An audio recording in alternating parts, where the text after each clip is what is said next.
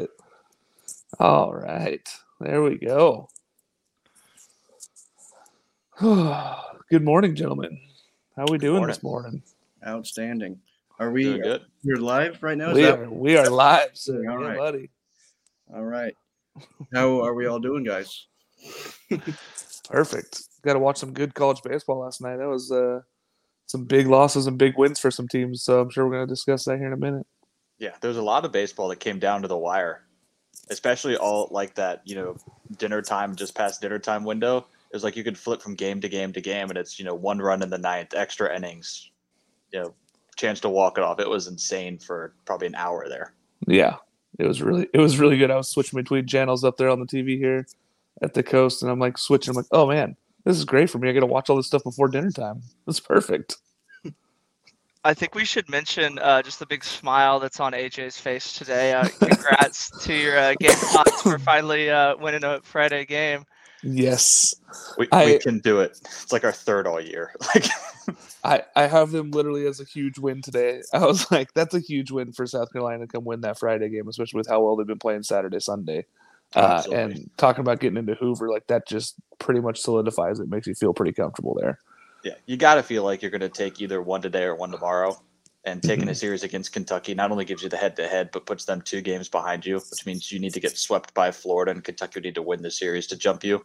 Yeah. So Florida looks like they're handling Missouri. So I think South Carolina has to feel pretty good about Hoover.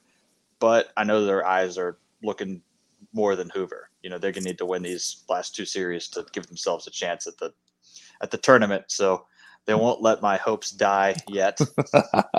they just keep you dangling on a string. It's like right there. It's just right on the edge here.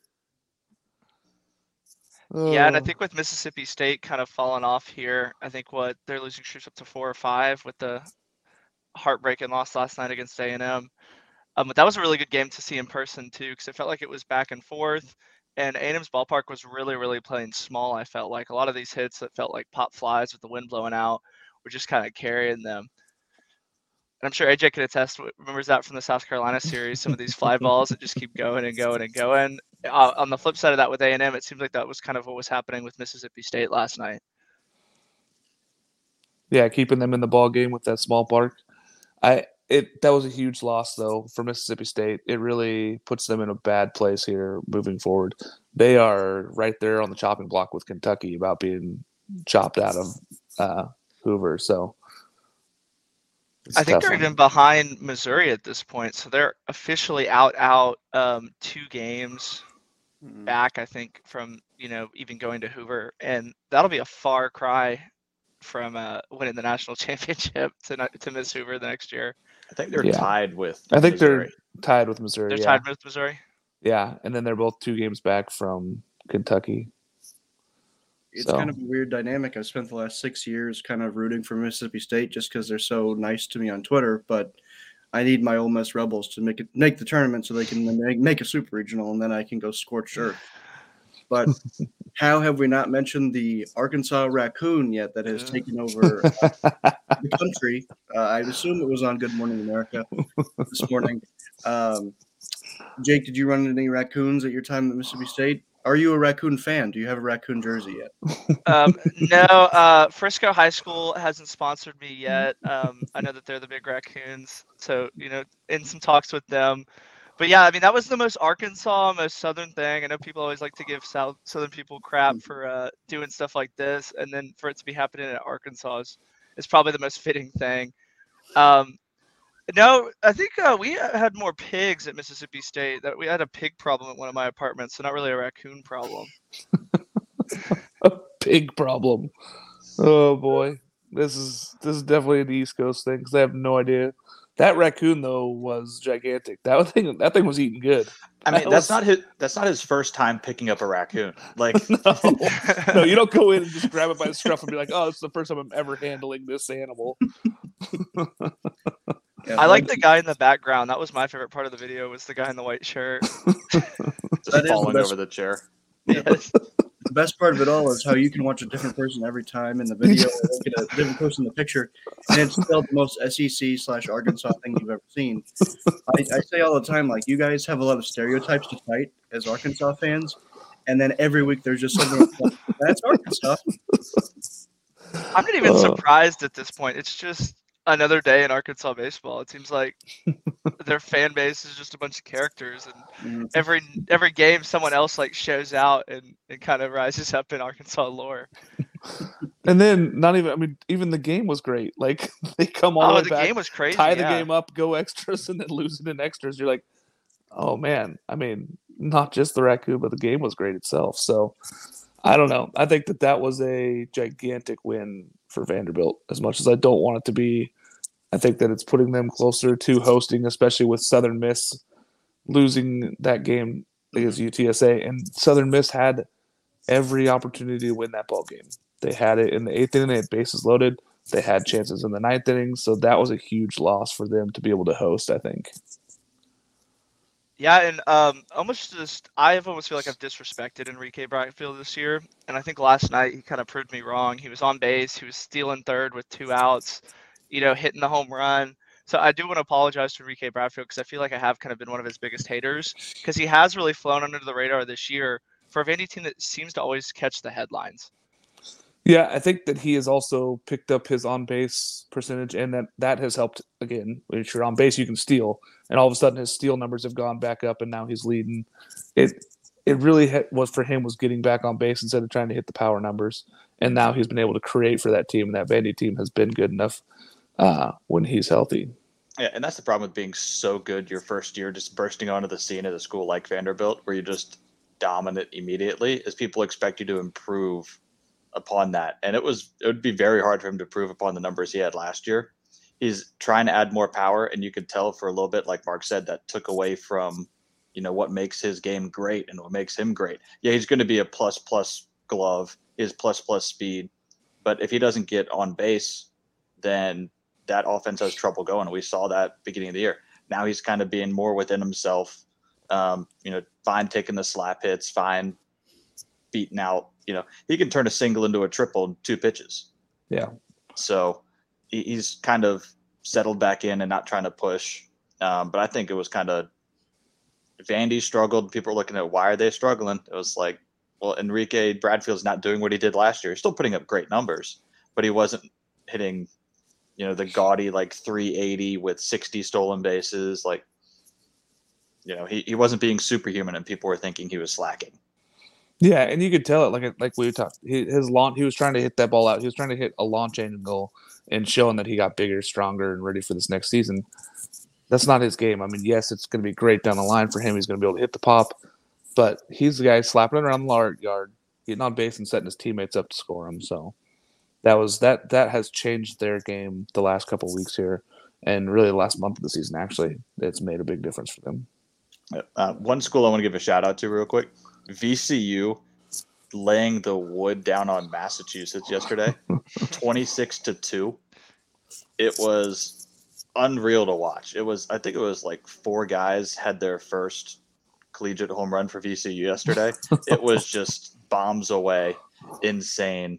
Um, you know just another good baseball school. They got 30 plus wins already. Um, another good baseball school in the state of virginia. Yeah, that you. I mean, as much as Jake keeps saying it, state of Virginia might be the best baseball state. It's hard to argue at this point because they just keep showing up and they just keep showing out. Yeah, I, I was going to say the complete opposite of that. As much as I harp on Virginia being the king of college baseball this year, I think Massachusetts might be the worst state for baseball. It seems like all their teams are bad. All their teams are kind of flailing.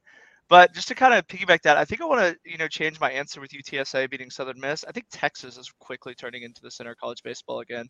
Texas is kind of back in it. A&M's back in it. UTSA, you know, Tech even looked good. I know I'm kind of Tech's one of the biggest haters, but they looked really good last night too.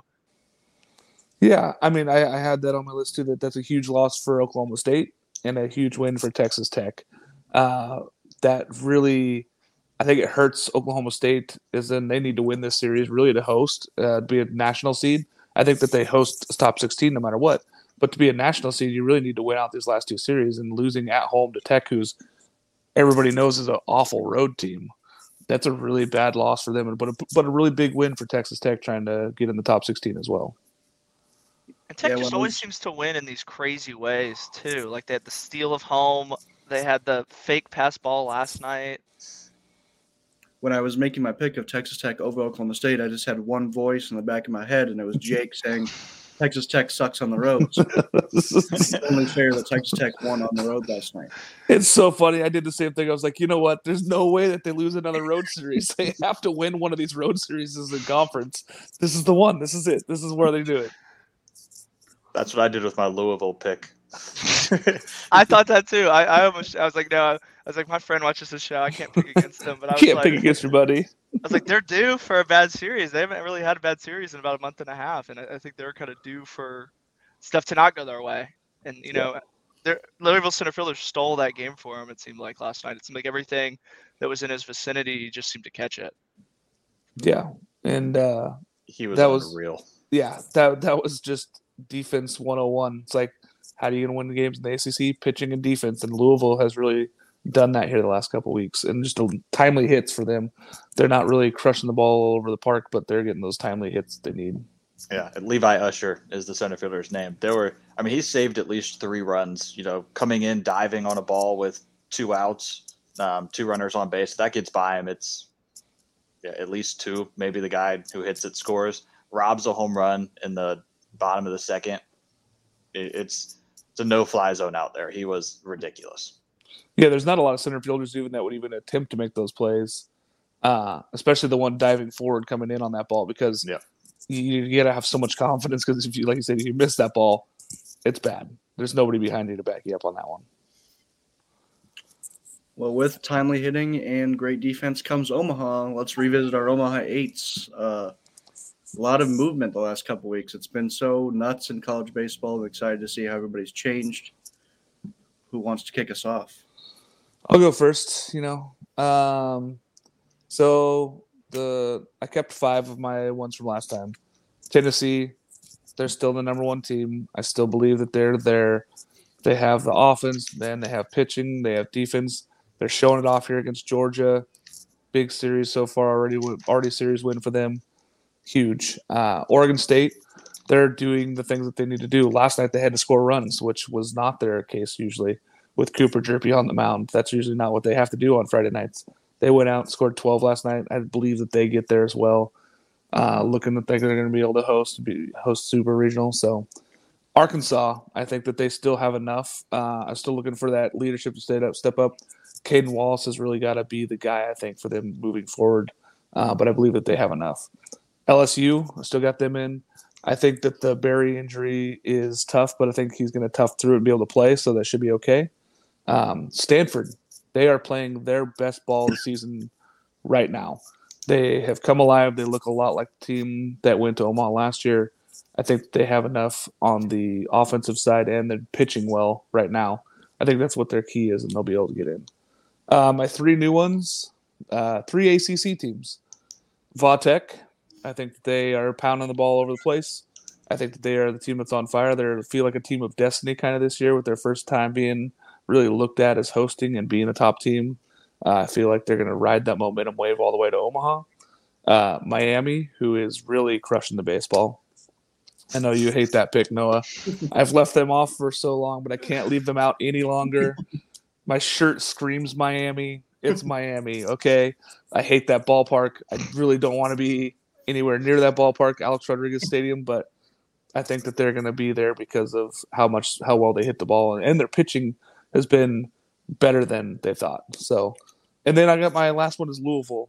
Uh, Louisville's playing well.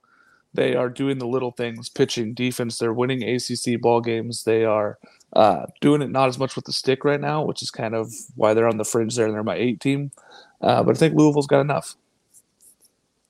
Just a quick aside about Miami. How do you have a baseball stadium named after someone who did not play at your school? Much less, not even for a professional team in Florida. He played for Seattle, Texas, and New York.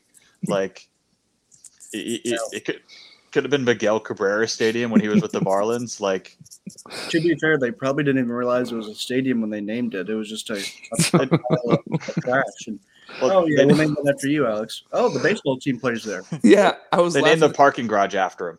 He donated three point nine million dollars to have it renovated. And I was like, What did they spend the money on? That's they- what I said. They said they put up new lights and they put up a batting cage. Kickbacks to the government.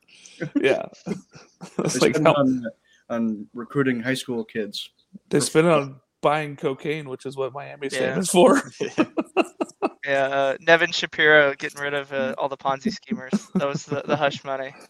uh, Noah, since you don't like the Miami pick, what's your eight? Yeah. Uh, well, it definitely does not include Miami, and it never will because they are fraudulent. Uh, last week, uh, I'm bringing a couple guys back, or last time, Tennessee, Oregon State, and Arkansas. They're just too good. Uh, Arkansas is a little bit one of those teams where I'm starting to doubt them a little bit, but Tennessee and Oregon State, I, I have no doubt that they'll be in Omaha right now. Oregon State, I could see them losing, but Tennessee is just every time I think, hey, you know, they're going to lose this series. I know they did lose to Kentucky, but some people are calling Georgia one of the best teams in the country. You know, definitely not me, but um, I also have Virginia still in the mix. But then I have a couple new teams. Stanford. People are sleeping on Stanford. They're doing it again. They did it last year. Don't know a whole lot about them because it's so hard to watch the Pac-12. God forbid they have a contract with ESPN Plus like every other conference in America. But hey, congratulations, Pac-12. You and your six people who can watch are in. And I'm saving the Pac-12 this year, and I still am going on that soapbox.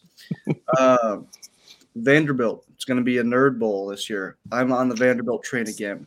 Um, watching the last couple of games, watching when Enrique Bradfield's still home, that team just has their juice back, and I'm I'm on their train. I think they're I think they're kind of not a great team, but the thing with Vanderbilt is when they're having a down year, it's better than some people's best year, and right now they're getting hot, and we kind of been talking about they're gearing up for the postseason. It's postseason time. We'll see if that's what they've been gearing up for.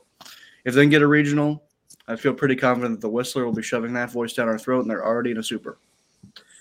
And then uh, Notre Dame, who everybody else is also just not talking about. A great team, excellent team, so good, so much better than Miami, certainly. Uh, God forbid they host regional because they do have the worst field in baseball, worse than Miami. They should get together and and combine their trash heaps and send them out to the recycling bin. Um, and then my last team coming to Omaha is Texas A&M. The Aggies are are incredibly hot right now, and you know they say about hot teams is that I have to keep tweeting about them. So I will I will tweet about A&M until they are eliminated. Man, Notre Dame. I, uh, I, they're they're like Oklahoma State to me. I don't get the love. I know that they're playing some good ball, but I don't see a superstar on their team. I don't see anybody that's really driving them forward into Omaha, which you got to have somebody that kind of drags you along to get there. But hey, you know, you do you. There, I'll, I'll go with convicts. You can go with the Catholics. All right. Jake, you or me? Uh, well, I'm not gonna do one because I'm not gonna curse any of my teams, and I feel like they're all kind of right in the mix there. And even last night with A and M, um, we showed up. Um, so I drove in from Austin. So we showed up. It was three nothing. They blew the lead. They were down. I was like, screw this. Like we're going out to the outfield. So we're going out to the outfield. Nothing happens. I actually went to the restroom when he hit that triple. Like so, I, I missed it. I had to watch it on Twitter after the fact. Um, and we scored runs. So I'm not gonna curse A and M. Um, I'm gonna go Campbell though. I think that's gonna be my surprise team. They're really, really hot right now. They bang the ball around the yard. Um, that's gonna be my hot take. I could see them getting in a very, very small ballpark with Nito. I mean, last night they hit two home runs in two innings against. I mean, I know it's high points. We kind of need to pump the brakes, but they're hot right now. If I'm betting on a mid major that makes it to Omaha, um, I'm rolling humps. That's gonna be my surprise. And if you're looking at a regional they could be put in, you know, if Georgia hosts, they could very well be put in that one. They could be put in Auburn's. Um, and I don't think either That's- one of those teams wants to see Campbell as their two seed. I was thinking Auburn. I think that I was thinking that Auburn is playing with that win last night. Auburn's right there, you know, uh, somewhere in the 13, 14 range. I think. I think that'd be great. That'd be a great regional. Yeah, that'd be fantastic. and that's pretty close too. And it, it seems like their fans kind of like to travel well too. But I do have a surprise for um, those Camel fans that we have. Um, I got something in the works for uh, a little Campbell Campbell shout out next week on my outfit. So be ready for it. All right. So my eight, I have some holdovers from last time. Tennessee, Oregon State, Arkansas, Virginia. Um, I I just trust all those teams to play well in the postseason for different reasons. Tennessee and Oregon State, I think they just have the talent.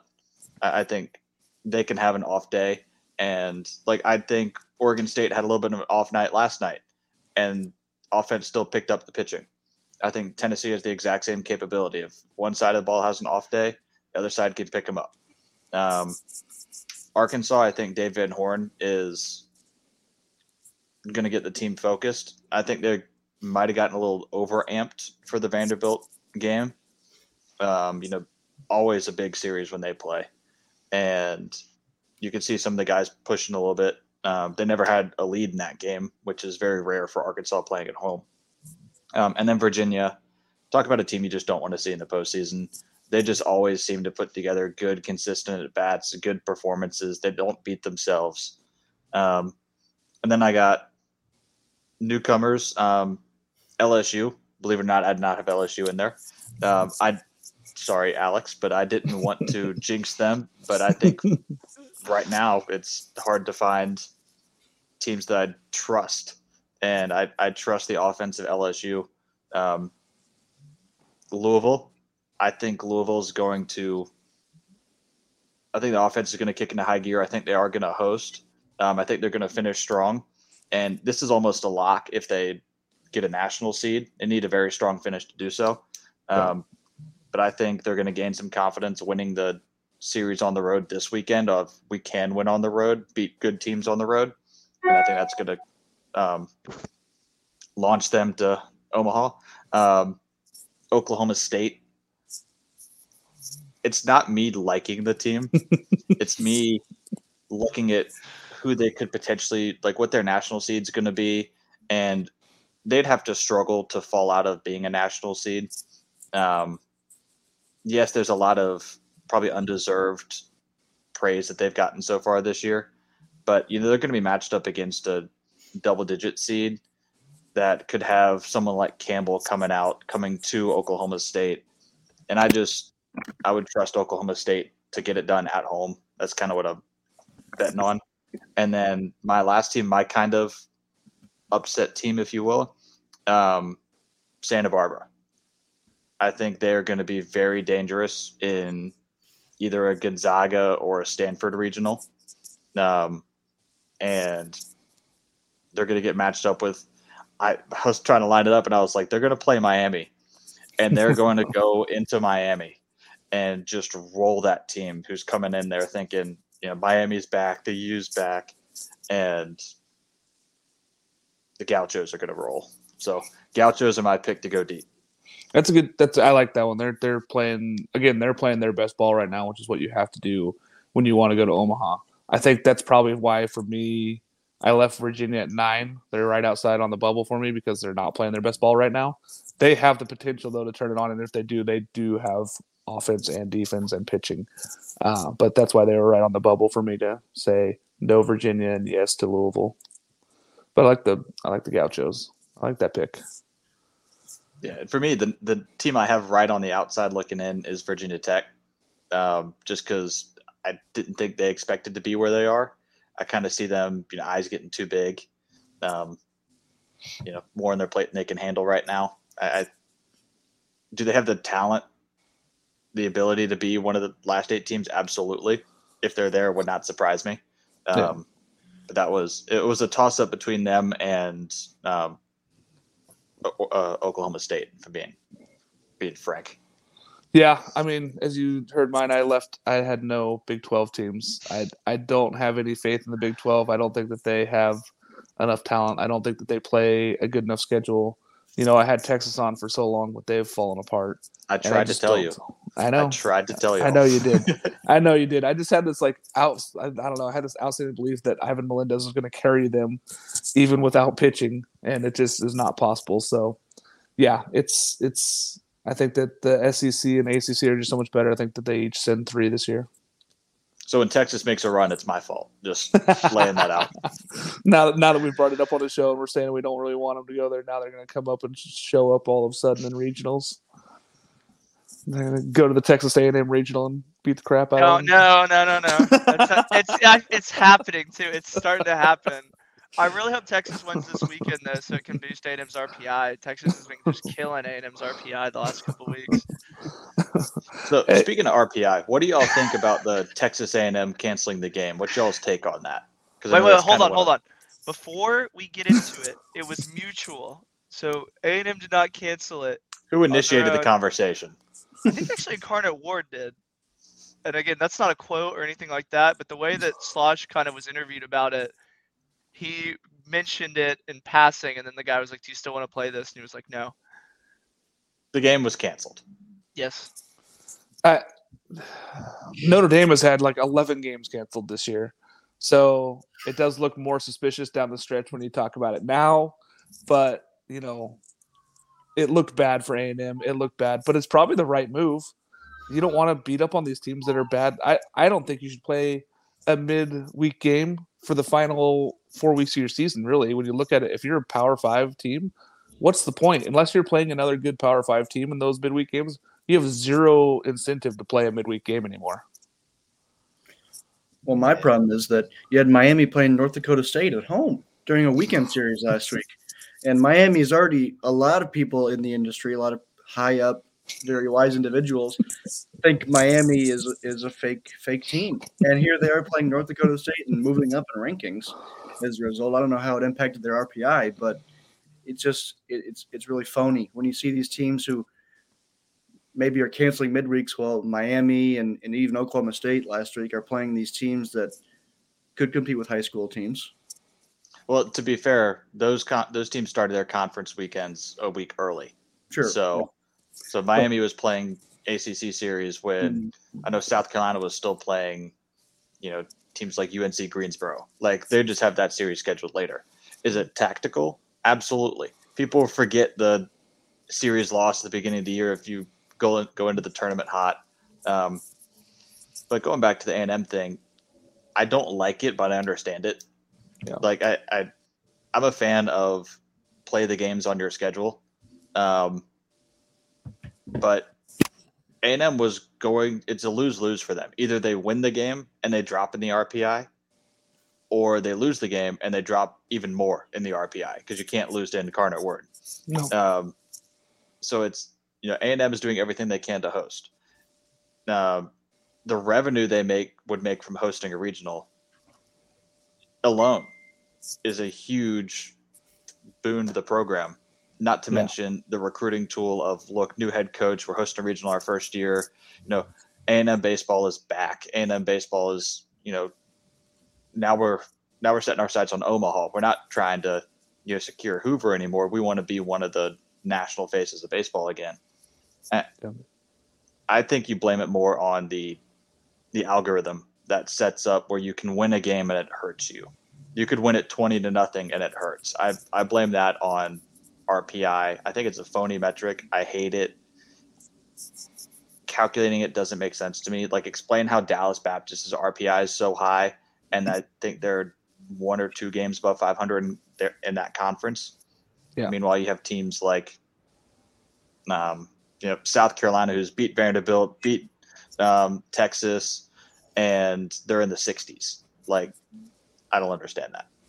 I hate the RPI. I'd be fine if people use it as like a side metric, but some people use it as like their number one way to rank teams. Yeah. And there's no way. I, I just fully think it's a crap stat. I, I mean, yeah, you could go play a hard schedule, but then you're banking, like you said, your Texas A&M's RPI went down because Texas has been bad. That's that's a crappy way to have to deal with it. If you're beating the teams that are in front of you, that's what should matter. That's what matters to college baseball fans when we're watching. We don't care what that person's strength of schedule is. We want to see who they're playing. Are they beating the teams that are in front of them, and how are they playing those games? Right.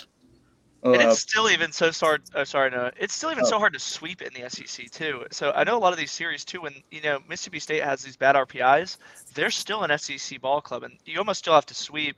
And I think the other big flaw too with RPI is it doesn't really take into account score. You either win or you lose. So it almost for some of these fringe teams, it's better to lose and play the game because it boosts them up in the other way. And I think that's kind of what we're seeing with DBU, is because they're losing to a lot of these Power Five teams that they schedule it's boosting their RPI because they're getting that one more win.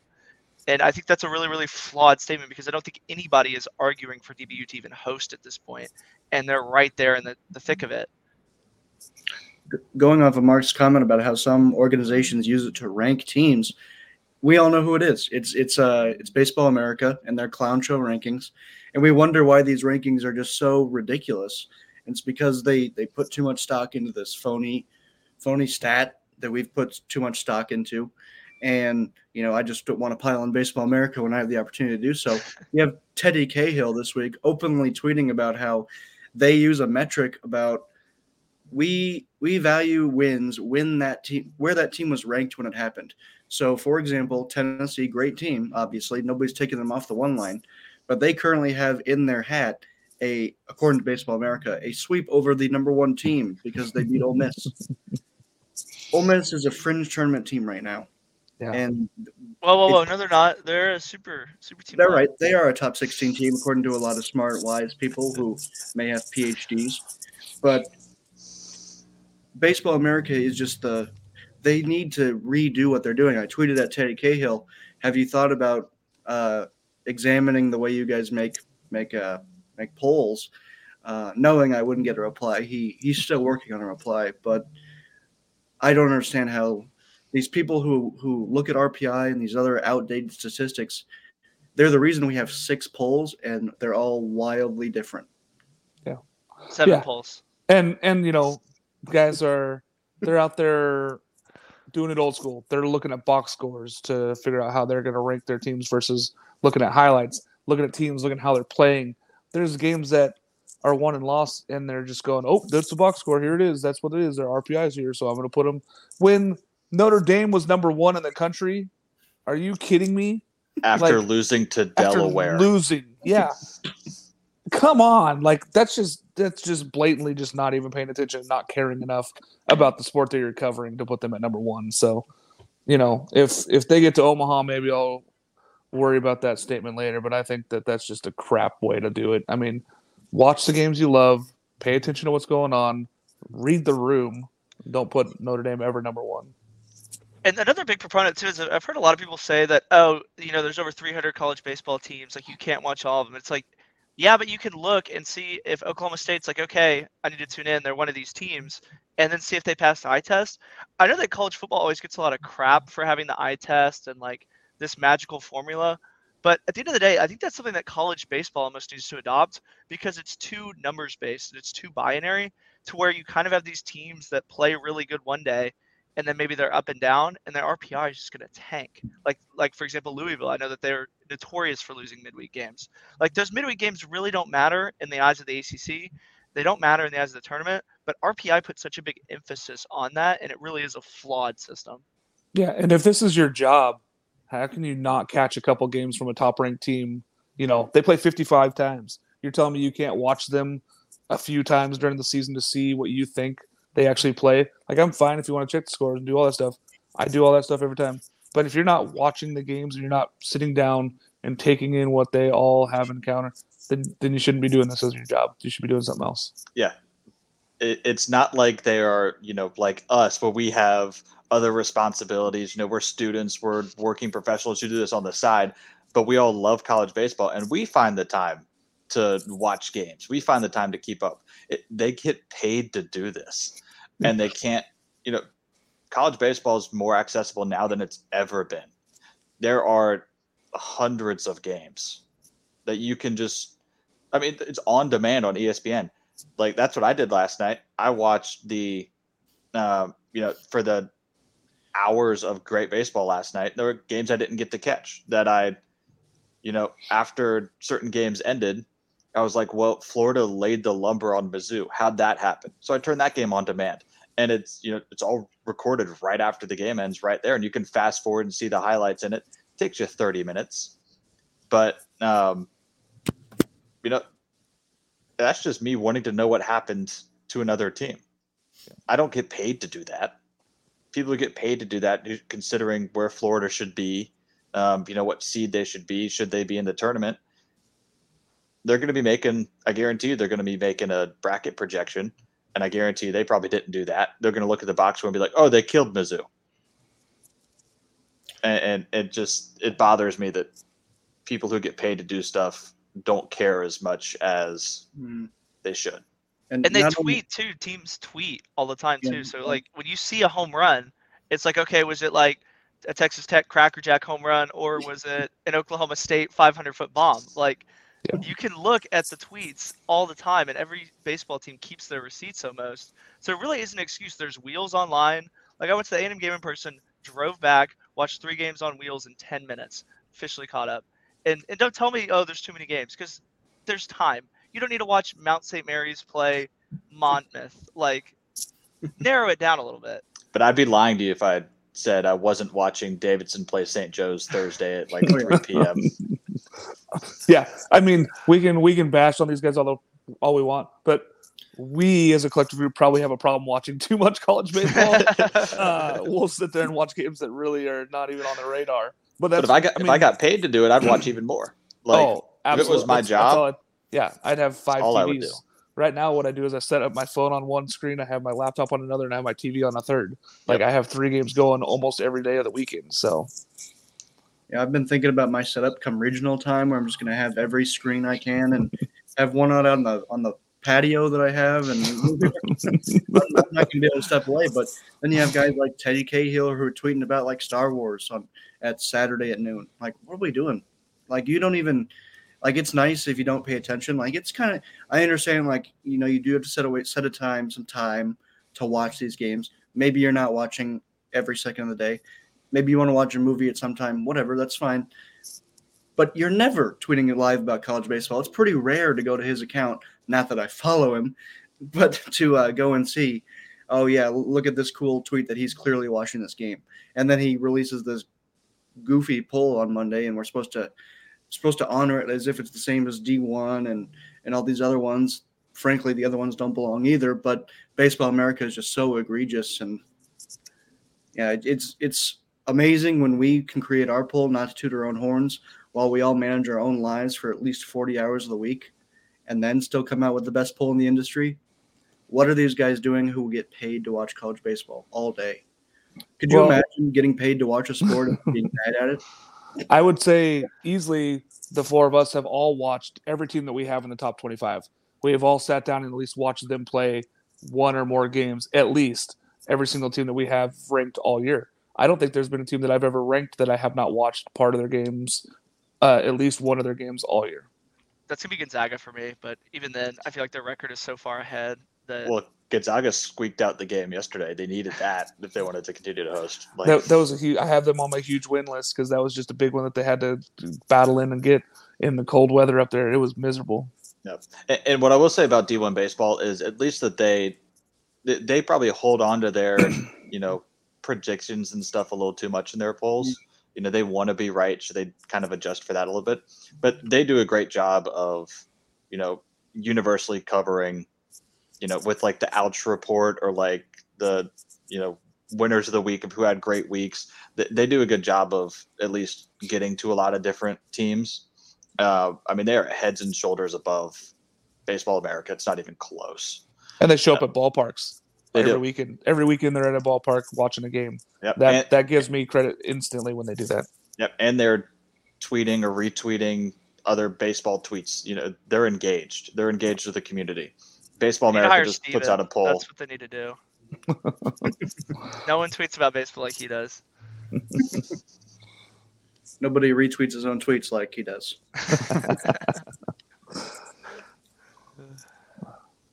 Nobody Uh, steals tweets like he does. Yeah, Uh, thief, like a thief in the night. one one thing we also haven't mentioned is the UConn lost to Xavier yesterday. How bad does that Yeah. hurt their chances of hosting now, losing They're that not- game to Xavier? That puts them out, right? yeah. Like- Especially how they lost seven to two. I think it was. Like uh, they're not hosting. They're going to go be a two seed. Um, I, I think that's what they were going to be anyway. But it shows you how weak that conference is when you lose one game, and it's by hosting chances. Yeah, and I've been hard on the hill against UConn all year. I don't think that they're. I think it's a, it's a very good feel good story. It's awesome for UConn. I'm glad that they're playing baseball up there and they're playing there well. But they haven't played anybody. They have, they literally haven't played anybody, so they should not be a regional host. So So are they a dangerous two, or are they a two you want to see? That's kind of my question with that. Hey, if they want to come to Corvallis, I'm all for it. Bring them over. They're going to be in Notre Dame's. I think that's Uh, they're they're abs- slide 'em. They're absolutely going to shoot them in Notre Dame. That'll be great for my Irish. or embarrassing, one of the two. Or or or it'll be great for for my Irish when they lose to UConn.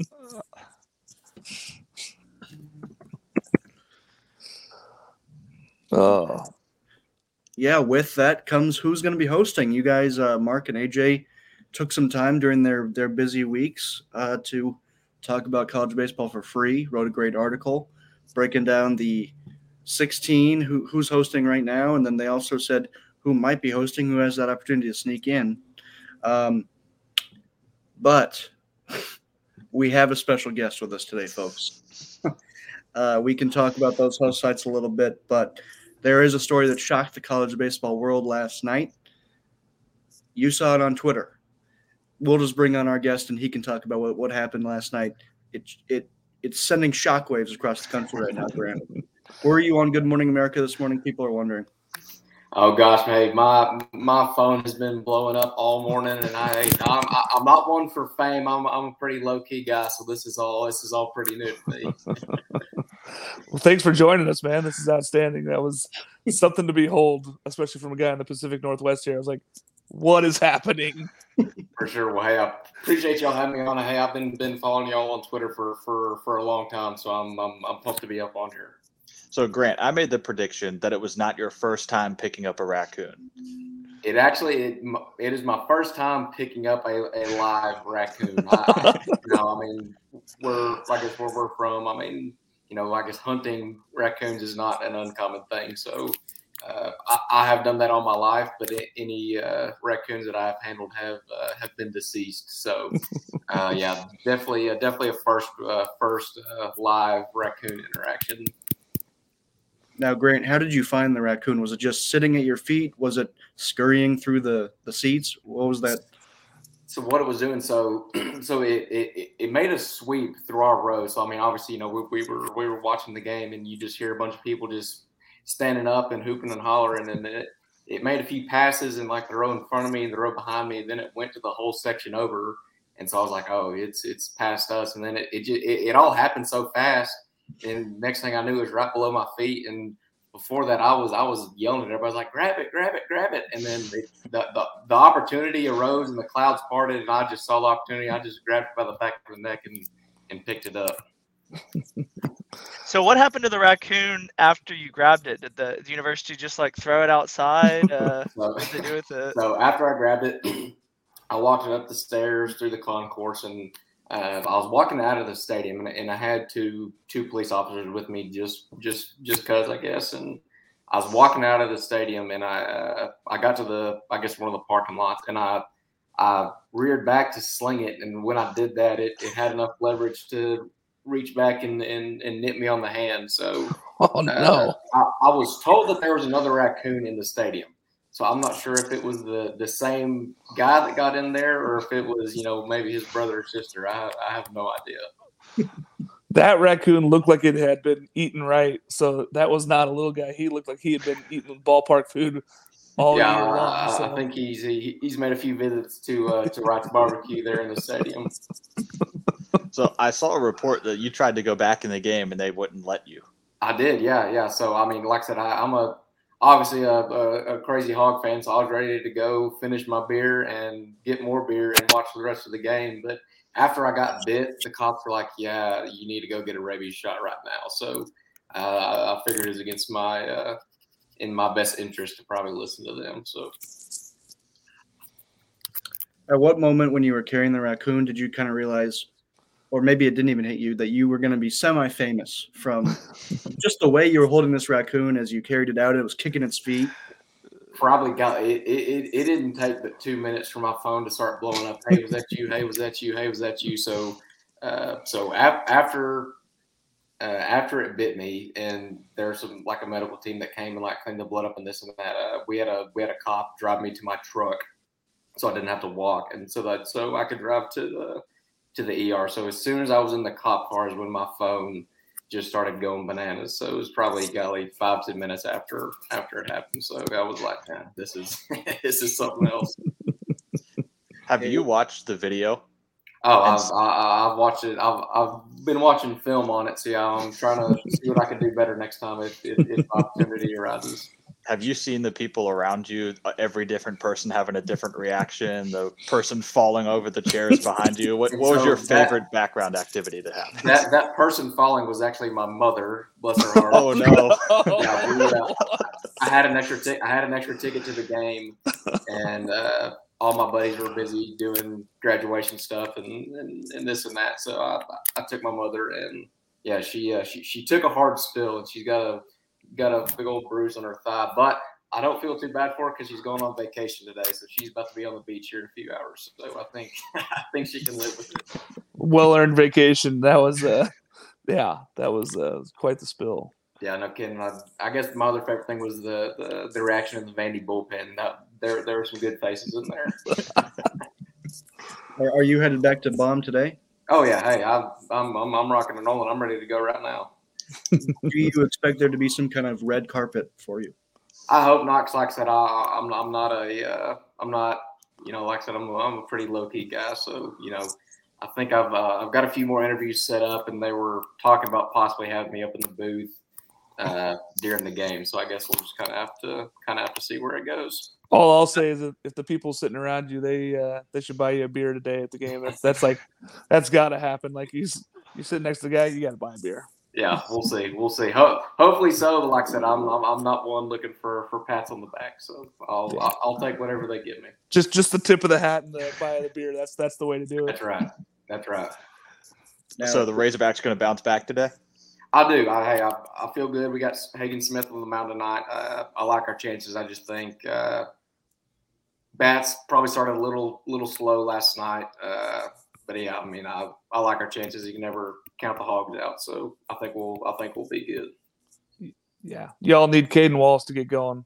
That's, That's right. my, yeah. my bold prediction for Omaha's. Y'all need Cayden Wallace to get going, and that'll help out. Yeah, when when when when when Wally when he's rolling in, in that leadoff spot, he definitely definitely helps us get that momentum going. Yep. now, Grant, if the Hogs come to Omaha, will you be following them? Every time the Hogs have been in Omaha, I've been there, and I will say I love Omaha, Nebraska. That town is so fun. Uh, the bar scene right outside the stadium's awesome. The town's awesome. So yes, if if the Hogs are in Omaha, I will be there absolutely. And I have never seen a raccoon in the stands here, not once. I guess the it's the last time I was in Omaha was when uh, we went two and out. We lost to Florida State and uh, Frank Martin. That was his last season, I believe. Uh, and the time before that was obviously the the travesty of the uh, the, the foul ball. So I haven't had too good of luck there. So hopefully that'll that'll uh, get turned around sometime soon. I'm sorry for that. I'm I'm a little sorry for that. Hey, I got a few questions for y'all. Y'all were y'all were at Baum the other week, weren't you, for the for the LSU series? Uh, I was, yeah. Now, how, how, how was that? Did you have a good time? Oh, that was fantastic. Yeah. Great environment, great place. The, the pulled pork fries are something that I can still taste, and I wish I could have a, a basket of them at any given time. Yeah, those are pretty good. Like I said, I, I think that raccoon has uh, visited that stand a few times, just just going off his weight. So And the line is so long that nobody would even know if there was a raccoon in line. Just Hey, stand there. that line is longer than the beer line, which is surprising. Well, I guess it's not that surprising, but yeah, that that line makes the beer line blush. Oh. Now, Grant, you see another raccoon at your feet today. How does your strategy change? How does it stay the same? I will say, so I might be a little limited. So they they had to put the rabies shot like into my hand, and my hand is extremely stiff this morning. So I, I might have to go for a left-handed grab. Uh, but I don't know. Maybe, maybe my adrenaline will be flowing uh, at that time. So I guess it'll just kind of be a, a, a spur of the moment deal. So we'll we'll have to see. Did they say how the rabies shot worked? Would you have to get another one if you got bit again? Yes, so I've got to. So I've, I've got the the shots last night. Then I've got to go back in three days, seven days, and fourteen days just to get like the full dosages and and, and this and that. So yeah, I've got a, an appointment set up on Monday, then seven days, and then fourteen days. So Man. Would you say it was Expensive worth it? Is it worth it if you get free beer? Oh, absolutely. Hey, best beer is free beer. Then it's cold beer, and then Busch Light. So yeah, free beer is the best beer. Absolutely. yes, yes. Grant, if I ever run for president, that's gonna be my slogan. I love it. There you go. There you go. I think you need a, a coonskin hat, Grant. I think you need to play into it. So that way, anytime they like interview you, they're like, "Is that the raccoon from last night on his head?" yeah, no, there, there, there have been about probably golly five or ten pictures of, of, of coonskin caps and like John Wayne wearing a coonskin cap. And they're like, "You've got to do this for tomorrow's game." So I don't maybe I'll get Just some like- long hair and uh, and go find me one and, and wear it to the game. you know, South Carolina's home run celebration is a coonskin's cap. I didn't So, know that. Was not aware. so maybe we need to channel some of your energy, win the series, and get everybody all fired up. Like I say, hey, I'll, whatever it takes for for a hog to win, I I will do it. I'm in. Perfect. Well, Grant, Well- thanks for joining us. Unless anybody else has any more questions for No, hopefully we see you in Omaha. Have you- Absolutely. Hey, appreciate y'all having me on and, and go hogs. absolutely. Thanks for joining us, Grant. Uh-huh. Okay. What Oh. a treat. That's outstanding.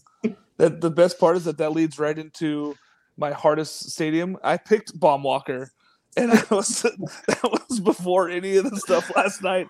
I was just like, that's just a tough place to play with the hog pin and everything else. 716 winning percentage, but now you're talking about raccoons in the stands. It's over. That's that's the hardest place to win a t- championship game in. Yeah. So, so I guess to frame that a little bit, the topic is toughest environment to play. Jeez. Uh, we, we actually had that segment picked out a couple days ago, and then all this happens.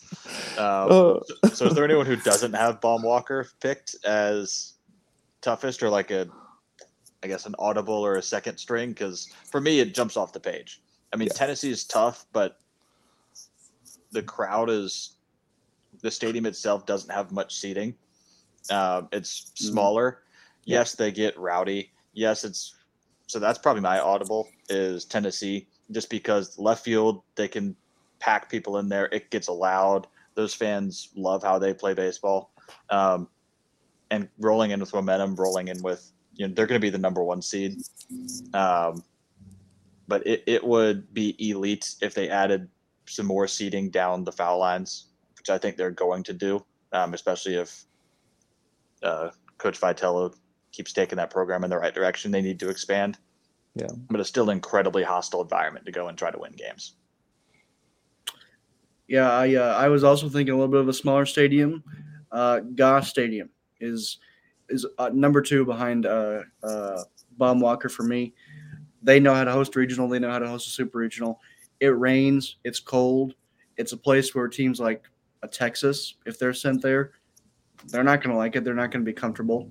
So the crowd is a little bit on the smaller side, but they love college baseball up there. It's not a even like at Tennessee, you have some fans who are still getting used to it they've been only watching college baseball up there. Mark, you guys don't even like other sports because your other teams suck. yeah, it's Baseball- tough. Baseball's it's- the number one show in town. baseball's it. And you know, the biggest thing is yeah, Goss is a great stadium. All the seats are like right on right on the field. And you know, it's four thousand people, but it's all Beaver fans. Like if they didn't have to give away seats, if they weren't forced by the NCAA to give seats away to the other fans, nobody would allow other fans in. It would be all Oregon State. So you notice it at home series, like on weekends, it's like some parents of the other team, and then thirty nine hundred Goss Stadium fans of all Beaver, all orange. There aren't going to be many regional hosts that will be wearing jackets. Goss Stadium is going to scare th- that team from the south that they inevitably send up there. Yeah, you look around the stadium, and everybody's like, "Oh, they're always wearing sleeves." Yeah, because it's 50 degrees and could rain. And then I, I did want to give a shout out to Southern Miss. It doesn't look like they're going to be staying on that line for much longer. But if Pete Taylor Park hosts, you know that place is going to be loud. You've seen some great games there this year. They're going to fill it. It's going to be great. And then another shout out to Texas State. We saw how great that home home game was against Texas. Hopefully they aren't feeding the other team any alcoholic beverages this time. But if Texas State hosts, another place where you do not want to be sent. So uh, I'll go ahead and get my biases out a little early here. I still think Mississippi State, even when they're bad, is still a tough place to go play. I mean, uh, I was kind of sad a couple weeks ago when they were losing to Florida, so I went and watched that Stanford series that they had at that Super Regional, and I still think that's just one of the craziest environments ever. And they'll be playing that video for recruits, I think, until the end of time. A and M gets really rowdy too because the student section sits right above the dugout, so it just kind of channels in. And they really need to update the ballpark. I know they're spending a boatload of money on football, but their stadium is too small. We went to the game last night and ended up having to sit in the outfield because every single square inch of the berm and every single seat was taken. Um, it was UTSA. I was going to mention them, but I went and saw it in person, and um, very underwhelming. For those who don't know, you need to Google UTSA's baseball stadium. It's insane. They sell it out constantly, all uh, 300 people. But I would say if I'm, you know, picking a series where I don't really want to go play, I would say Alex Box. It seems like LSU. their fans are really rowdy. They play fast there, and you blink, and they have three runners on base. Alex Box is definitely the one that I always want to avoid as a visiting fan. They they just seem to get out of it. They're they're rowdy. Their fans are or something else. I'm sure Alex can attest, but Alex Box definitely. Yeah, I I was gonna say A and M if you didn't, uh, no, because it they are they're the one fan base that fully gets into the you know ball five, ball five, and certain pitchers can handle that well, but when you get up into eight, nine, ten, you just start feeling bad for the guy on the mound. Like it, that environment gets so into it, especially now. You can tell they're into every pitch um, watching their comebacks against South Carolina was that fan base never gave up. They were always they're down nine nothing, and you still hear the student section on the cam on the mics just saying absurd things. Yeah, and it was it was unreal. Uh, they were down nine nothing, and uh, four pitch walk, and the entire stadium was ball five. like not many fan bases are that into it down that bad um, which is I think they've helped carry the team this year. But I think A and M is probably one of the more underrated because people think of them as that, and then they don't really think of them. Um, but I, you know, removing biases, I think that's a very very valid, tough place to play. In the bubbles too, so you know you have like give up a run and just the entire field gets covered with bubbles too. I know that's probably because I mean, you can't be mad at bubbles because they're so like lighthearted. it's like great, I just gave up a home run, and now these bubbles are rolling on the field. It's obnoxious. that's what it is. But that's what what that's what you want. You want some something obnoxious. Bubbles clear up. The whistler damages your ears. There's a difference. Um, but it's you, that's exactly you want to create a home environment. You want to create that kind of you know, God, these bubbles. Like that's yeah. what you want the opposing fans, the opposing team to think um, you know, the Whistler annoys everybody. Yeah. Yeah, and like Noah said about Goss, one weird thing that's pretty cool is that their stadium is all metal, and so all the stands are metal. So when the Beavers start getting going, then people start stomping in the stands, and it is loud. Like that metal just echoes throughout the stadiums, and it all faces down towards the field. It's a pretty cool thing when it starts going because there's no concrete really; it's all metal, and so it gets really loud that place is just so weird when there's a regional in there. It's it's you look and there's it doesn't look like there's a ton of people there, but the place gets really loud and these teams you can tell that they just hate it. There's there's a lot of a lot of places where you look and oh they're happy to be in the tournament. They might be getting annoyed by the fans, but it just looks like nobody else is having fun when Oregon State is playing at home. Even when they're winning, it's like these guys are they want to get out. Yeah. Yeah, even when Stanford won the series there, they still said it was the hardest place to play, and they were just ready to get on the bus and get out of this town. I mean, it's just not an easy place to play, and the fans aren't necessarily mean. I've been to you know 30 games. They don't scream obscenities. They don't say negative things. They just are loud and very enthusiastic and ready for baseball. They just love it. One more environment: uh, Louisiana Lafayette, the Raging Cajuns. When when that team is good, they play some postseason baseball there. It is, it's one of the environments that y- you can't recreate in another ballpark. It is absurd. I love watching games there, even now. Um, you know, not having the best year, but starting out the year when they played UC Irvine and they had those preppy kids come in from California to walk into that environment, it was like a, oh my god, I've never seen this before. Like it, it you get some true Cajun people down there, and it is, it's one of the best environments I think to watch. Yeah, I, watched that UC Irvine, Louisiana. I think it was a Thursday night game, maybe it was Friday, one of the games in the series, and they had I think fifty cent beer night. You cannot do that in Louisiana. and the way their stadium works is like they have the stands on the sides, and then right behind home plate is a concession stand. So you can see this massive line of people just waiting for their fifty cent beers. And as they're doing it, they're turning around and yelling, yelling at the pitcher, like, "Okay, this place just needs a regional." They made uh, Arkansas look like a bunch of choir boys in Round Rock.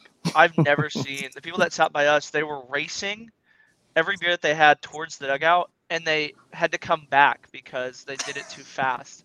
It was the craziest thing, and it was during Mardi Gras week too, so I didn't have work the next day. But yeah, that was probably they're underrated. They're LSU's drunk cousin, and I know that's even crazy to say. For anybody who's ever met LSU fans, I know they like to put away the alcohol, but Lafayette's even wilder. So imagine LSU fans going, "Hey man, like, you might want to order a water here."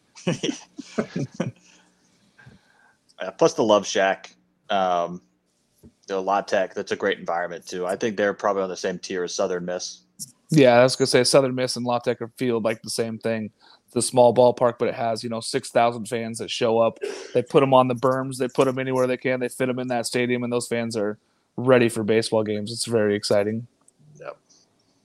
All right, just to kind of flip the script, what's the worst good team stadium? Miami, Boston College. they're not a good team. uh, I think I think Miami is just it's it's a tough. I mean, why why play baseball games there? I don't know. Alex Rodriguez Stadium is a, kind of a joke in my mind. Like they've tried to make some upgrades, but I I'm very hard against Miami. So Up until recently, up until the new stadium, it was Florida because that that old stadium was just. It felt like it was from the '60s. Yeah. Um, but even still, I Florida deserves more than what their fans are giving them day in and day out. That stadium's never full, and so I think environment for a good team. I think I have to go Florida because you just expect more from that program than what they're providing from a fan perspective. Yeah, I, I looked at like where would I want to be sent if I was a, a two seed, three seed, four seed, and Gonzaga, just because they haven't done it before. I assume they're not highly attended. You you look at their their Twitter account for the just the baseball team, and they don't seem too interested in their own product. So I wonder how the fans can be terribly interested. Great team. They'll, they might host regional. If you're a two seed, like imagine Texas up against Gonzaga. That feels like a series that Texas is going to win. Maybe they have trouble with the weather, but you never know.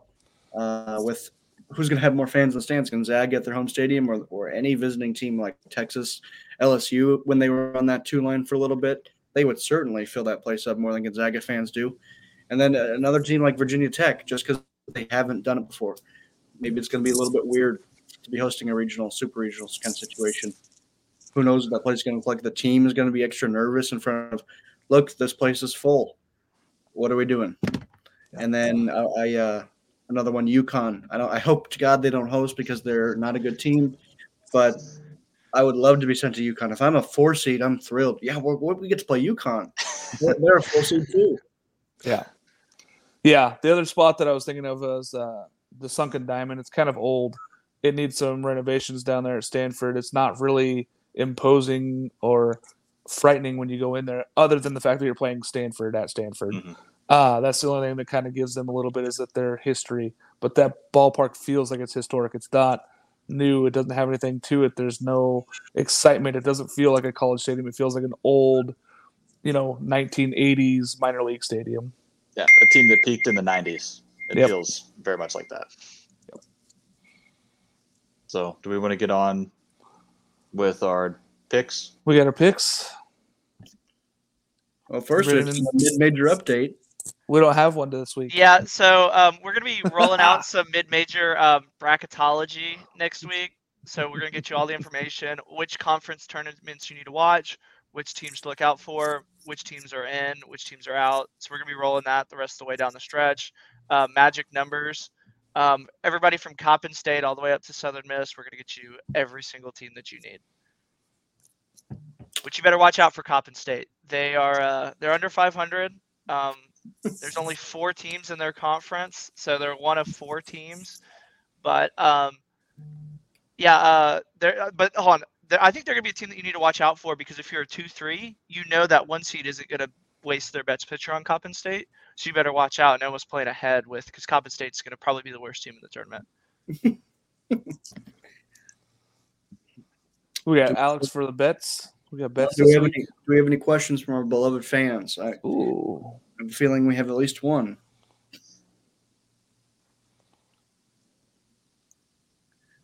What?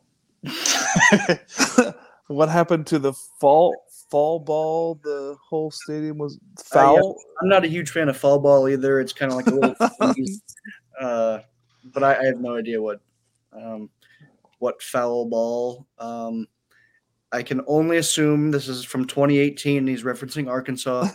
Mark, you've you've paid Mario to talk about that. I slipped him a twenty before the show. Yeah. Uh, what I I would watch that LSU game yesterday. I don't remember.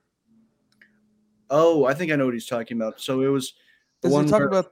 it like bounced off of Tre' Morgan, and then the umpire was like, eh, "It's not a fair or foul ball," and then then they decided to send him back to first.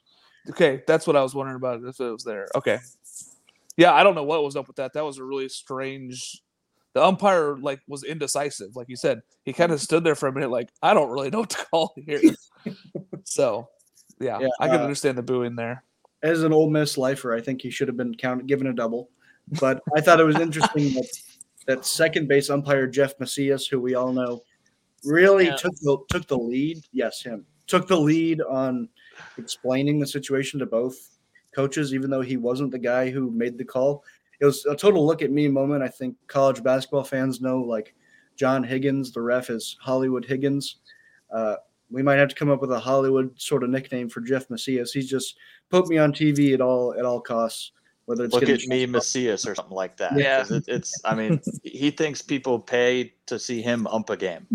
It, it, it it's absurd. It, He looks like he's going to like a Toby Keith festival. Like he is just terrible. Always makes everything about himself. He's a, like if you're formulating a perfect umpire, he's the opposite. Yeah, there's that. That's the answer. That's the answer, Jake. To be fair, I did tweet out that if he's in Omaha again, I will do whatever it takes to get a picture with him because he's a celebrity at this point. He's one of those guys you see walking down the street. Is that Jeff Macias? And most I would interview his wife. I would love to see what he's like at, at home. Like I wonder if he gets Yeah. power trips or if he's like the complete opposite. He's like, oh man, I get to go into the stadium. I, I'm saving this one. Like if he gets in a fight. I wonder if we can get the Macias family on the weekend rotation. Opening up the fridge. I'm opening the fridge, and I had a beer. Letting everybody know I had a beer. Close the fridge. I really hope they start wiring up umpires. I know the MLB's kind of teased it a little bit, but I would love to have wired up umpires in Omaha. I want to know what Macias sounds like. I bet he's he has like a really like I don't even know what to expect, but I just expect him to be like talking like with such an attitude, but then to just be wrong when he speaks. like I kind of like you, Jake. Yeah, con- conviction, conviction and without knowledge. hey, if you can convince yourself, you can convince anybody. So Hey, I convinced y'all on Virginia Tech. So Virginia You're- Tech you convinced us on absolutely Virginia did. Tech. I mean, and I don't have them in, so do better. AJ's still on the outside there. AJ convinced me that I hate Texas though. So I'm here for that. So, weekend picks. Well, first we have to make some money with Alex, unless he canceled that too. Did not cancel that. Oh, Alex, okay. yes. Hello. I did not cancel that. Uh, Barstool Bets tried to cancel that, but Per usual. DraftKings comes in the clutch again. Um, just one note about that foul ball last night. Yeah, the, the umpire initially pointed to the ball, said it was foul as it came off the, the first base bag, and then changed it to fair. and it was which chaos. you can't after do. That. That's what we were saying. Like, Well, he, yeah, he kind of did it. muffed the call, and he's like, "Oh, uh-oh. Yeah, I was like, he, the, it either needed to be a foul ball and the guy needed to go back and hit again, or he needed to be on second base, and neither one of those things happened. Yeah. They they split the difference and put him on first. They're base. like, you're on first. When, Yeah, once like, you what? call it foul, it's dead. That's I think that is the rule of once it's called foul, you just can't do anything about it. Yeah, Yeah. Well, you know, they make up their own rules. Yep. Uh, so what we got for today? So my three picks for today. So I got the money line for Louisiana Lafayette over Texas State. Um, somehow they're an underdog, uh, but I, I think the Raging Cajuns pull through on that one. And then uh, Oklahoma State over Texas Tech. I know Texas Tech won last night, but it was a close game, and Texas Tech this season hasn't played very well on the road, you know. Uh, so I think I think Oklahoma State wins that series, and I think they win tonight. Uh, and then uh, Oregon over Arizona State, just because Arizona State's just they're just not a very good baseball team, and, and Oregon uh, has been up and down this year, but I think they get it done tonight. yeah. I think that they start scoring some runs again after being shut out three times in the last week and a half. So Yeah, for sure. I could see that happening. They can't be terrible forever, right? No, they had 119 games without a shutout, and then they got shut out three times in the last week and a half. So Ouch. yeah, yeah, and they, they lead the conference in home runs, and all of a sudden they're just like can't hit. I mean, granted, they played Oregon State four times. That doesn't usually help your chances of scoring a ton of runs. Yeah, no team goes. Yes, we get to play Oregon State. yeah, Like, we get to play Oregon State at Goss Stadium. It's going to go really well for us. All right, so here's our pickup standings after last week.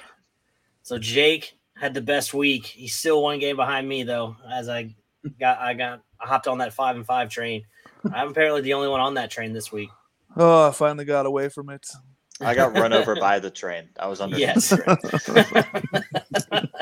It's because you were on the show. That's why you got to take a week off again. oh man. I'm here to bounce All back. right. Yeah. So let's uh let's start that bounce back with Oh, game gross. one. Yeah.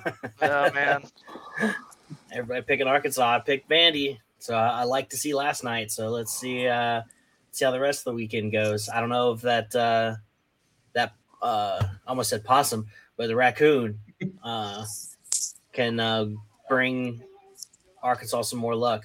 The Rally Raccoon, they need to do something because, yeah, Vandy needs the series more than Arkansas. And so that was my only fear in this one is that Vanderbilt really needs the series more. I just didn't want that logo anywhere near my name. I think Vandy's so terrible, but I mean Arkansas at, at home is almost like a sure bet at this point. I even think they bounce back in the next two games. Well, I, I want to noted that when I sent my picks to Alex, I did let him know that I almost picked Vanderbilt in this one, so I actually do get credit either way. Asterisk. Oh man. All right, so next we got Oklahoma State, Texas Tech. Mark is the only believer in the Red Raiders. I promise I looked at it and I'm like, they have to win a road series in conference. I have zero faith in Oklahoma They State. don't I've actually have saying to, it. just That's you know. true. I've just been so hard against Oklahoma State. I don't see the hype. I keep thinking, oh, this is it, and I, I just don't buy in. Uh, I think Texas Tech had to win a road series, but we'll see. I got I got one last night. Yeah, I just don't trust Texas Tech's bullpen. You know, they ran out it, towards the end of the game. They run out guys with six and seven ERAs in a situation where they're trying to close out the game. I- Yeah. I, I think, you know, I'm not a huge Oklahoma State believer either. I think they've kind of lucked their way into a lot of things. Um, I just think they're going to win the series. No. Yeah, I kind of had flashbacks uh, to Major League with Cerrano when he hits the home run. I, I do feel like Texas Tech is almost due here. That this was way too easy of a pick for me with Oklahoma State. And then after I sent it to Alex, I was like, "Ooh," I was like, "Tech's really bad on the road. Oklahoma State's really good at home." I was like, "That's the perfect storm for it to be too obvious," and then everything get thrown out. But I, I, I really do like Oklahoma State. I don't think Tech's bullpen travels very well at all. Um, I know Oklahoma State has a lot of plug and play guys. It seems like. But you know their stadium was pretty rowdy last night, and I kind of expect it to be rowdy again today. I think they. I still feel pretty confident with them in the next two games, because Tech always loses on Sunday too. That's the other thing. Hmm. I don't think any of us trust any team in the Big 12. but I'm starting to see it a little bit with Oklahoma State, where I can see them being in Omaha. Uh, it just every time I tune in, Griffin Doersching hits a home run. This time it went 513 feet. It actually went 600. Don't let the numbers. you can't measure a home run that went out of the stadium, and that's okay. Um, yeah, I just love love two hitters in the Oklahoma State lineup. I don't trust anybody else in their team though. So All right, next we got Florida State, Miami. We all know that, uh, what Noah's pick was here. Well, if I had to pick one of the teams, I, I don't like any team from the state of Florida. I almost picked both. You see in that FSU logo, there is a U. So, in a way, I am on both teams. Uh, in fact, I'm on neither. So, I have no idea. I assume that they did not continue last night's game, but I have no idea if they did play. Um, but give me the Noles, and I hope they win because Miami is a uh, bad team in a high school stadium. Uh, you know, I had to roll with the the U. I've picked them in every series. I think that they are the better team. I think Florida State is stumbling. The only difference is Florida State's starting pitching and Parker Messick, but I still like I still like the U to win the series. Yeah, I, just- I was kind of the same way. Oh, go ahead, AJ. Yeah, I was just praying the pitching for Florida State's gonna win them this series. I, I if possible, I think Miami's gonna overlook this series a little bit, um, but you can't overlook Parker Messick, and I think that pitching for Florida State, you know, their bats get hot one game a series. It seems like, so I I hope Parker Messick can win them a game, and then I hope the offense can win them game two or game three. Uh, Yeah, I know Noah mentioned that he hates both of those teams. Um, I was rooting for the weather or um, you know natural disaster in this game, so they really don't have to play it. Um, I really liked Miami a slight bit just because it seems like they're at home. They are the hotter team, and I kind of want them to you know doubt Virginia Tech in the ACC tournament, maybe be riding high, be like, yeah, we're Miami, we got this. So I really wanted them to win, just so they kind of overlook the ACC tournament, and Virginia Tech can get that final eight. All right, so next we got Ole Miss and LSU. So that game was suspended in, uh, I believe it was the third inning Yeah, uh, last night. So with uh, Ole Miss leading four to two, so they're gonna play. They're starting up at eleven o'clock, finish that game, and then go into a doubleheader. So uh, we'll see how that goes. But uh, I think that favors the Tigers because uh, Tigers have the significantly better bullpen than Ole Miss does, and Ole Miss didn't get much out of Dylan DeLucia. He's been their their Friday night guy the last few weeks. He's been undefeated the last few weeks. So to not be able to have him go seven innings and throw a hundred and plus pitches is uh, hurts them a lot. And he has absolutely dominated on the road. His road home splits are insane. So, I, you know, th- they count on the road for him to go in and kind of suck the life out of a ballpark, and he can't do that because he, you know, burned him up yesterday, and Yeah. can't come back and pitch today. So, you know, like you said, of course, we didn't know the weather was going to be a factor. Um, I think the offense is just too good anyway. Um, but the bullpen definitely is a huge advantage for LSU in this series. too much offense, too much bullpen. Absolutely. As an Ole Miss lifer, I know that my Rebels own the month of May, and this is in May, folks. I think Ole Miss is going to easily win two of three. It's going to be so so simple that we're going to be talking about. Did we forget about Ole Miss being good? No, you didn't, because you've been hearing about it from me for the past what month on this show.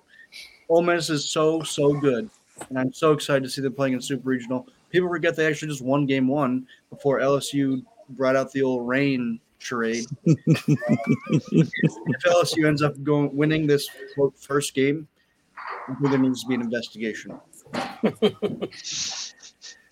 Well, no, since you're since you're an Ole Miss lifer, you'll already know this, but I just feel the need to point out that uh, Ole Miss has only won one series in Baton Rouge since 1982. Well, this is the month of May, and we own May. Go Reds! That was like seven mascots ago for Ole Miss. So Uh, all right, so Yeah, next we got. Virginia Tech, Louisville. That- what was that about, Jake? What was the oh great? it's it's because y'all are gonna give me crap. I wanted to be alone on this one and be like, "Oh, Louisville," but I'm sure all of y'all picked Virginia Tech because I've been talking them up. Um, they have Hackenberg going today, so I could see them bouncing back, and then anything can happen in an ACC game three. Um, Virginia Tech hits the ball around. I think even though last night they, they lost, they still had you know four or five balls that had over 100 exit velocity. So I really do anticipate this kind of uh, happening today. And um, I'm actually I'm not gonna mention that the the girl, the rally titties. Yeah, I think They- I think uh, the Vodtech just offense at home. I thought it was enough. Uh, Louisville's playing great ball though. This is where they come in. I mean, if they want to make their postseason run, this is a good start for them to come in and do it right now. Hey, uh, good on you to not mention it, Jake. Um, but yeah, I, I picked Virginia Tech. I thought that they're the a little bit more of a consistent team. It seems like Louisville always loses at least one game in a series. Now they're going to have to find a way to lose two. I took some risks in this week's picks. My biggest risk is hasn't even shown up yet. Um, I might go 0 and 10. You Yeah, took you I'm- took you took Arizona against Oregon State.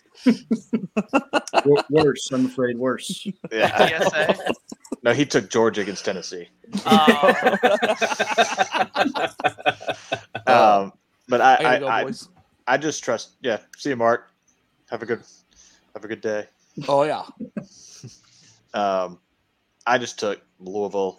Uh, I think this is kind of their kick it in gear time, um, and I think this is where Virginia Tech's been so good for so long that they kind of come back down to earth this series. I just picked the cool logo. Yeah, well, I knew the logo was going to be up there, so I didn't have to You know. sacrifice myself to. oh man, It UTSA is coming in as the hotter team, but clean sweep for Southern Miss. Credit Jake for telling us that UTSA sucks. I saw them in person. They did suck. They lost. I, I watched this game yesterday. I can't believe Southern Miss didn't win it. They had bases loaded, one out in the bottom of the eighth, back to back strikeouts. They had leadoff runner down one, hit a leadoff double in the bottom of the ninth, and then he just didn't move from second base. It it was like a master class in how to put yourself in a position to win a game and then not win the game. Uh, I think they're the better team, but you know, if this team can't find ways to win games they need to to lock up the conference, it could be a problem. So they're still up two in the conference. They would have to, you know, get swept to tie. So they're still kind of in good shape there, but I think they're playing for a lot more than this. And yeah, like I said, UTSA didn't really impress me that much against Marshall last week. I know they took the series, and the game that I was at, they lost seven two, and their Marshall's offense is playing really, really shallow against UTSA. So I wonder if the scouting report on them is that they don't have these high exit velocities and hit the ball around the yard. Um, the Southern Miss that I saw really didn't show up last night, and it'd be interesting to see if you know they kind of have you know the May woes of reading your own press clippings, or if they, they get it right really quick. And luckily, UTSA is a team that I think that they can get right quick against because this really is a tough matchup for UTSA.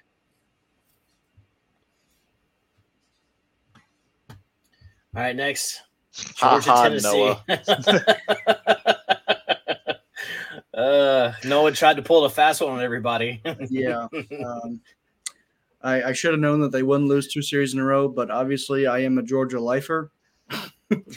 Everybody knows that. Um, but yeah, no comment. Um, it's always nice when not only have they already lost game one, but they've lost game two, so the whole series is done. So I say we don't even count it. I say we count it twice, please. Yeah, for the fans, we were debating on whether or not to even pick this game because we are like, oh, we're all going to pick Tennessee, so should we just throw this one out and pick another one? But uh, Noah pulled the Lee Corso not so fast and, and saved our winning percentage there.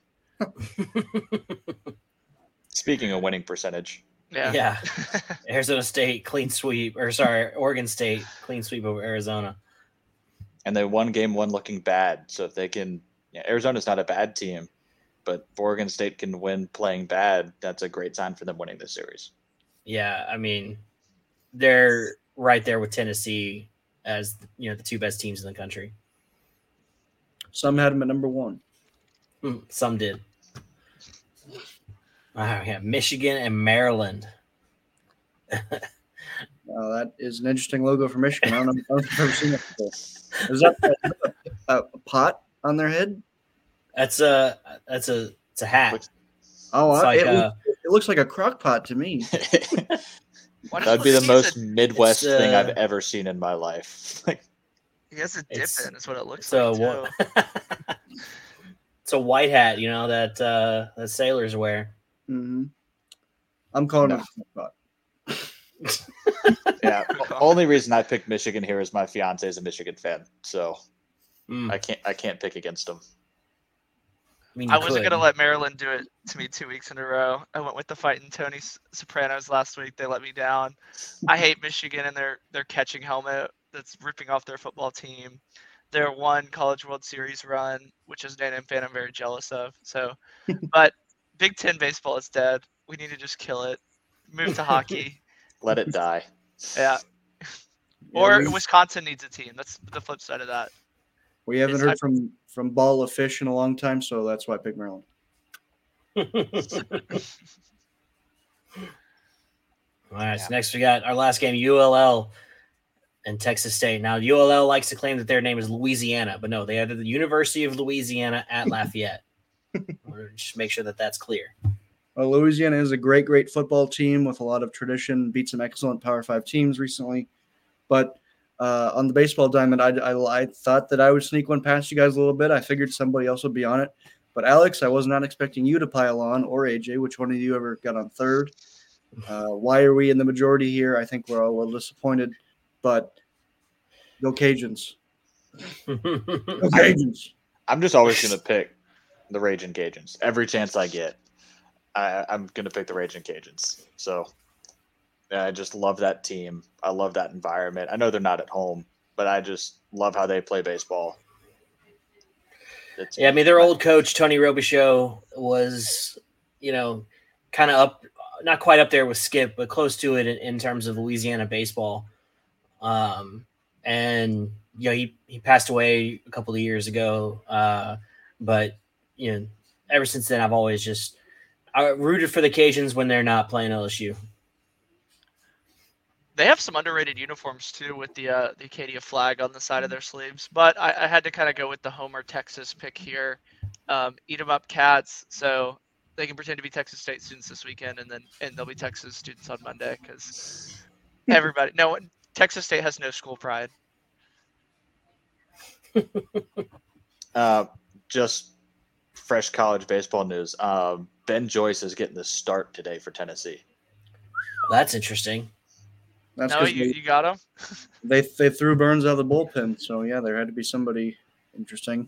I yeah, it would be Drew Beam.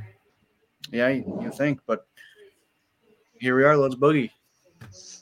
Man, Tony wants to how have long. as hard as possible for the postseason. So, what's the over under on number of pitches thrown over 100 miles an hour? All of them that he throws. Thirty. I don't know. He's got that. He's got that power slider at like 90. It's unfair. That slider is a weapon. There was I saw a, a stat earlier on in this year. I still don't know if it's true, but of the sliders that people had swung at, it was like at that point 23 sliders um, that people had swung at. Zero were touched. No foul balls. No balls put in play. No hit batters. He just swung and missed at 23 sliders. Like that. that that's a weapon. on top So- of throwing 104 consistently. Yeah. Touching 105. Point five. Yes, 0.5. I, I never knew that there were points in in miles per hour. I guess there has to be, but I knew I I guess I'd heard before that Aroldis had the fastest with like point whatever, but completely forgot that there were degrees to it. Like if you're at 105.9, you're at 105. You're at 105.9. You're at 106. No, So I kind of did have a little uh, insider information here, and it kind of changes my opinion on Schloss. Incarnate Word's his former assistant, so I think his former assistant's going to let him throw him under the bus so they can save it. Um, but just wanted to put that information out there that that's his old assistant at Incarnate Word. So Interesting. little collusion, Alex Jones tinfoil hat going on. money under the table. A and M's All right. NIL deals for Incarnate Word. A lot of senior days going on around too. So um, maybe we need to do like a senior spotlight to pick out a couple of seniors for next week's show because it's you know a lot of those guys are going to be wrapping up their career in the next couple weeks. Most of which with their doctorates. At least uh, Devin Fontenot and Michaela Hilliard will. Devin Fontenot is two appearances away from breaking the all-time record at LSU in number of appearances. So he could break he could break that today if he makes an appearance in both games. Yeah, I mean, I doubt he'll make an appearance in both games. He'll probably make he might he'll probably make an appearance in one game today, and he might make an appearance tomorrow. But yeah, he could break that this weekend. And it's like a hundred and I think 110 appearances is the record. He's at 108. Jesus. Yeah. All right, guys. Well, I think uh, that does it for the show this week. Thanks for everybody watching, and uh, we'll uh, we'll clip that uh, interview with uh, with Grant and uh, post that on uh, on Twitter later. So uh, for any of you guys that missed that, uh, want to see that, that was uh, that was good stuff. Yeah. Y'all have a good day watching baseball. Yeah, let's go Tigers.